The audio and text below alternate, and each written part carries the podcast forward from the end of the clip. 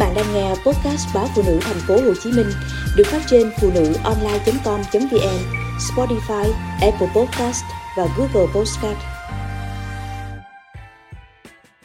Càng mặc cảm, càng sửa. Nhiều nghiên cứu đã chỉ ra rằng chứng nghiện dao kéo có liên quan tới các vấn đề về tâm lý. Phẫu thuật thẩm mỹ vốn là ngành dịch vụ đầy nhân văn và quyền đối với thân thể cá nhân là quyền tối thượng. Tuy nhiên, một số chuyên gia của ngành thẩm mỹ ước đoán khoảng 30% số người không hài lòng sau phẫu thuật thẩm mỹ và họ sẽ nhanh chóng tìm tới cuộc thẩm mỹ thứ hai. Nhiều nghiên cứu đã chỉ ra rằng chứng nghiện dao kéo có liên quan tới các vấn đề về tâm lý. Nếu hay ghé các beauty salon, các tư vấn viên sẽ thẳng thừng xoáy vào, bao sâu khuyết điểm, cho khách đỏ mặt quê độ, rồi hoang mang, mặc cảm.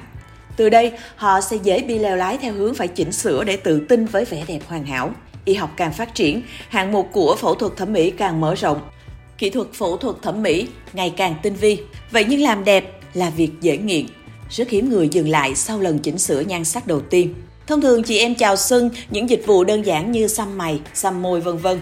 Sau đó họ tiến tới sự can thiệp của dao mổ và kim chỉ như nâng cung mày, cắt mí mắt, mở góc mắt, tạo hình sống mũi, sửa cằm, gọt hàm, vân vân. Khách tới làm đẹp không chừa ngành nghề, độ tuổi nào, có cả bé gái chưa dậy thì và bà cụ U80. Đông đảo nhất là chị em ở độ tuổi 40-50. Một tiến sĩ trong ngành phẫu thuật thẩm mỹ lý giải, đây là giai đoạn nhạy cảm của phụ nữ. Khi đời sống kinh tế vững vàng, thì tuổi tiền mãn kinh và mãn kinh ập tới. Nhan sắc xuống dốc trước người bạn đời đang phơi phới, khiến nhiều chị em lao vào phẫu thuật thẩm mỹ như một nỗ lực níu giữ xuân xanh và trấn an bình. Theo Hội Phẫu thuật Thẩm mỹ Thành phố Hồ Chí Minh, mỗi năm thành phố có khoảng 250.000 ca chỉnh sửa nhan sắc, trong đó có 100.000 ca phẫu thuật thẩm mỹ. Đi với con số trên là số lượng 20 bệnh viện thẩm mỹ, 200 cơ sở được cấp phép tại thành phố Hồ Chí Minh. Ước đoán còn có khoảng 5.000 điểm làm đẹp lén lút tồn tại. Đó là chưa tính đội ngũ cá nhân làm đẹp dạo, sách đồ nghề tới tận giường phục vụ khách không bằng cấp chuyên môn, không đủ điều kiện về y tế thuốc men, nhưng nhân viên nhiều tiệm làm tóc, gội đầu sẵn sàng thực hiện các dịch vụ như tiêm chích các chất làm đầy, cắt mí mắt, căng da, xăm mày, thậm chí là những phẫu thuật nguy hiểm như đặt sống mũi, thu hẹp âm đạo vân vân. Số người làm đẹp tăng trong khi việc quản lý chưa theo kịp, khiến số ca biến chứng, thậm chí tử vong chưa thể dừng. Dễ thấy truyền thông và mạng xã hội cùng các loại app làm đẹp cũng là thủ phạm khiến nỗi mặc cảm của phụ nữ tăng theo.